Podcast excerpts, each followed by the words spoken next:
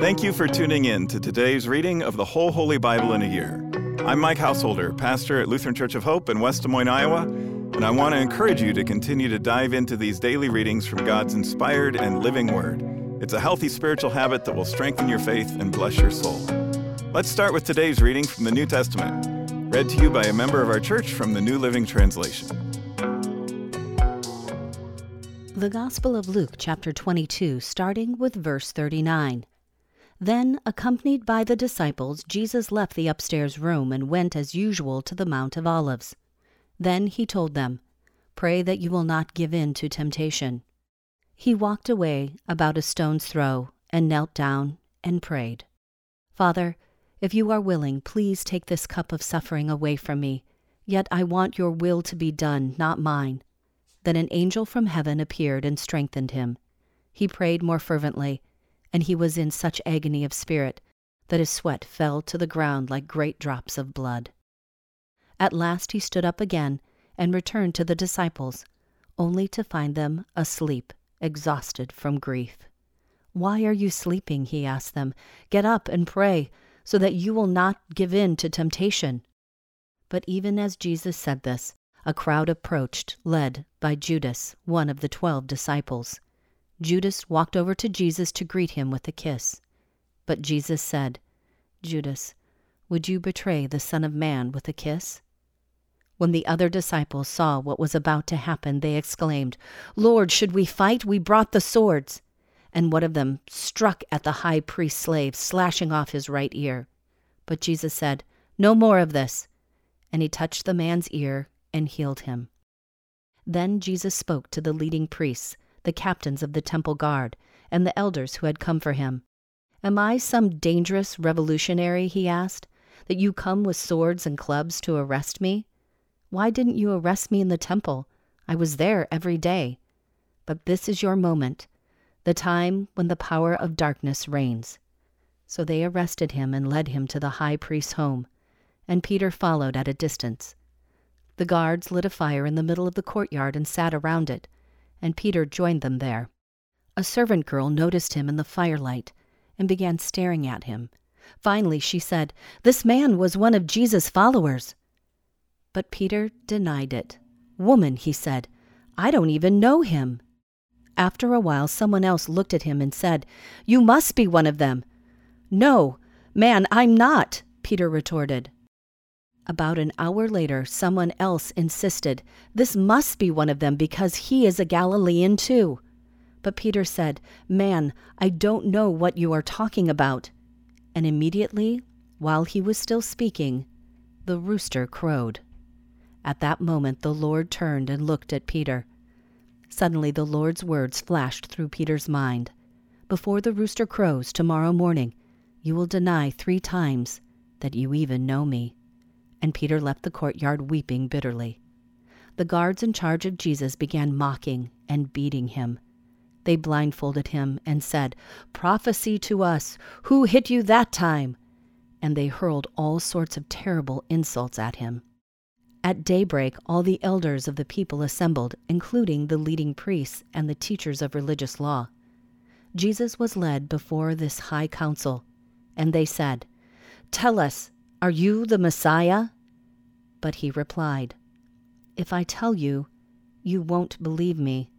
And if I ask you a question, you won't answer. But from now on, the Son of Man will be seated in the place of power at God's right hand. They all shouted, So, are you claiming to be the Son of God? And he replied, You say that I am. Why do we need other witnesses? They said. We ourselves heard him say it. That was our New Testament reading for today. To learn more and better understand these daily Bible readings, join us for worship at Hope on weekends, where we'll preach on the assigned readings from the previous week. And tune into my weekly podcast, Pastor Mike Drop Live, for a more in depth discussion of the passages from Scripture that we're reading. Our goal isn't just that you know what the Bible says, but that you'll learn to live it out in daily life. With that in mind, let's continue now with today's Old Testament reading. 1 Samuel chapter 19. Saul now urged his servants and his son Jonathan to assassinate David. But Jonathan, because of his strong affection for David, told him what his father was planning. Tomorrow morning, he warned him, you must find a hiding place out in the fields. I'll ask my father to go out there with me, and I'll talk to him about you. Then I'll tell you everything I can find out. The next morning, Jonathan spoke with his father about David, saying many good things about him. The king must not sin against his servant David, Jonathan said. He's never done anything to harm you. He has always helped you in any way he could. Have you forgotten about the time he risked his life to kill the Philistine giant, and how the Lord brought a great victory to all Israel as a result? You were certainly happy about it then. Why should you murder an innocent man like David? There is no reason for it at all. So Saul listened to Jonathan and vowed, As surely as the Lord lives, David will not be killed.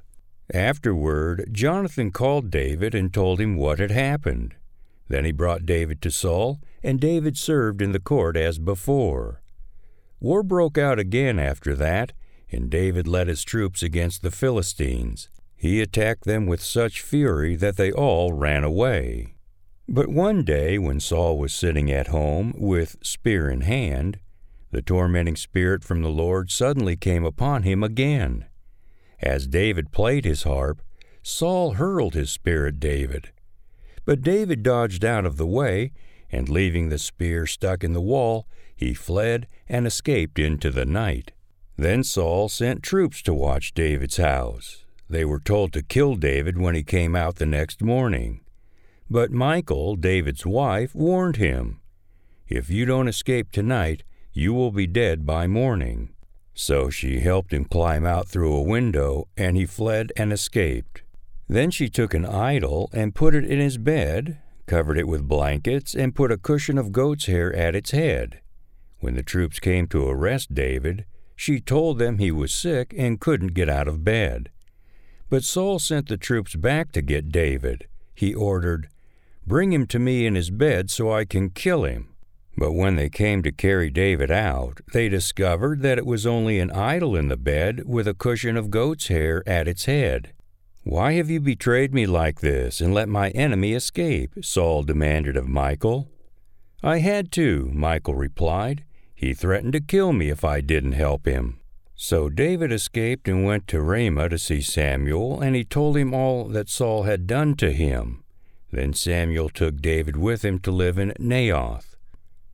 When the report reached Saul that David was at Naioth at Ramah, he sent troops to capture him. But when they arrived and saw Samuel leading a group of prophets who were prophesying, the Spirit of God came upon Saul's men, and they also began to prophesy.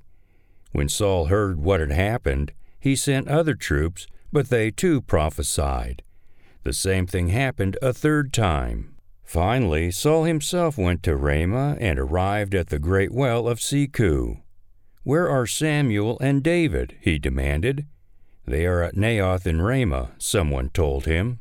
But on the way to Naioth in Ramah, the Spirit of God came even upon Saul, and he too began to prophesy all the way to Naioth. He tore off his clothes and lay naked on the ground all day and all night, prophesying in the presence of Samuel. The people who were watching exclaimed, What? Is even Saul a prophet? 1 Samuel chapter 20 David now fled from Naioth and Ramah and found Jonathan. What have I done? he exclaimed. What is my crime? How have I offended your father that he is so determined to kill me? That's not true, Jonathan protested. You're not going to die. He always tells me everything he's going to do, even the little things. I know my father wouldn't hide something like this from me. It just isn't so. Then David took an oath before Jonathan and said, Your father knows perfectly well about our friendship, so he has said to himself, I won't tell Jonathan. Why should I hurt him? But I swear to you that I am only a step away from death. I swear it by the Lord and by your own soul. Tell me what I can do to help you, Jonathan exclaimed.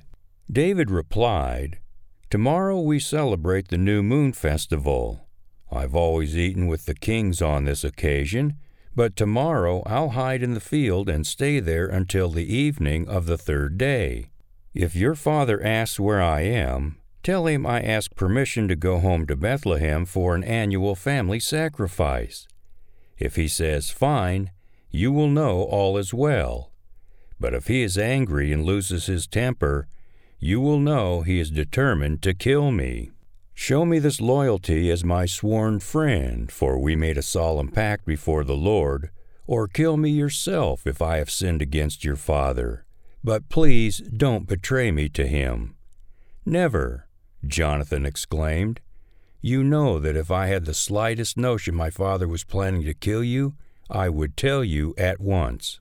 Then David asked, How will I know whether or not your father is angry? Come out to the field with me, Jonathan replied, and they went out there together. Then Jonathan told David, I promise by the Lord, the God of Israel, that by this time tomorrow or the next day at the latest, I will talk to my father and let you know at once how he feels about you. If he speaks favorably about you, I will let you know. But if he is angry and wants you killed, May the Lord strike me and even kill me if I don't warn you so you can escape and live. May the Lord be with you as he used to be with my father. And may you treat me with the faithful love of the Lord as long as I live. But if I die, treat my family with this faithful love, even when the Lord destroys all your enemies from the face of the earth. So Jonathan made a solemn pact with David, saying, May the Lord destroy all your enemies.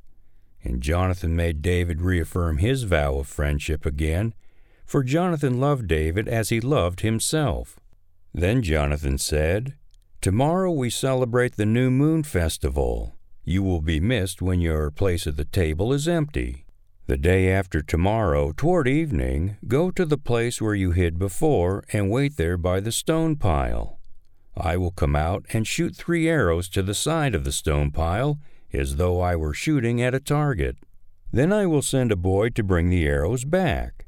If you hear me tell him, They're on this side, then you will know, as surely as the Lord lives, that all is well and there is no trouble.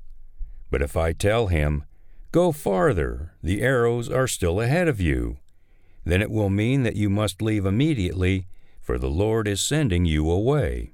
And may the Lord make us keep our promises to each other, for he has witnessed them. So David hid himself in the field, and when the new moon festival began, the king sat down to eat. He sat at his usual place against the wall, with Jonathan sitting opposite him and Abner beside him. But David's place was empty. Saul didn't say anything about it that day, for he said to himself, Something must have made David ceremonially unclean.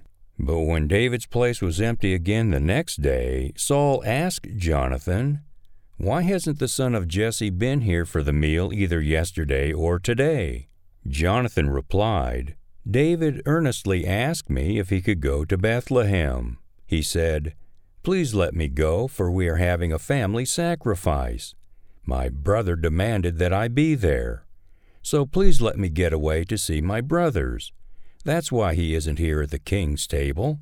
Saul boiled with rage at Jonathan. You stupid son of a whore, he swore at him. Do you think I don't know that you want him to be king in your place, shaming yourself and your mother? As long as that son of Jesse is alive, you'll never be king. Now go and get him so I can kill him. But why should he be put to death? Jonathan asked his father. What has he done? Then Saul hurled his spear at Jonathan, intending to kill him. So at last Jonathan realized that his father was really determined to kill David. Jonathan left the table in fierce anger and refused to eat on that second day of the festival, for he was crushed by his father's shameful behavior toward David. The next morning, as agreed, Jonathan went out into the field and took a young boy with him to gather his arrows. Start running, he told the boy, so you can find the arrows as I shoot them. So the boy ran, and Jonathan shot an arrow beyond him. When the boy had almost reached the arrow, Jonathan shouted, The arrow is still ahead of you. Hurry, hurry, don't wait. So the boy quickly gathered up the arrows and ran back to his master. He, of course, suspected nothing, only Jonathan and David understood the signal. Then Jonathan gave his bow and arrows to the boy and told him to take them back to town. As soon as the boy was gone, David came out from where he had been hiding near the stone pile. Then David bowed three times to Jonathan with his face to the ground. Both of them were in tears as they embraced each other and said goodbye, especially David. At last, Jonathan said to David, Go in peace, for we have sworn loyalty to each other in the Lord's name. The Lord is the witness of a bond between us and our children forever. Then David left, and Jonathan returned to the town. That concludes today's readings. Thanks again for tuning in and taking this journey with us through the whole Holy Bible in a year. To more easily find this daily Bible reading podcast, hit the subscribe button. On behalf of all our Bible readers and the whole podcast crew here at Hope, I'm Mike Householder. Tune in again tomorrow, and I hope to see you at Hope for worship this weekend.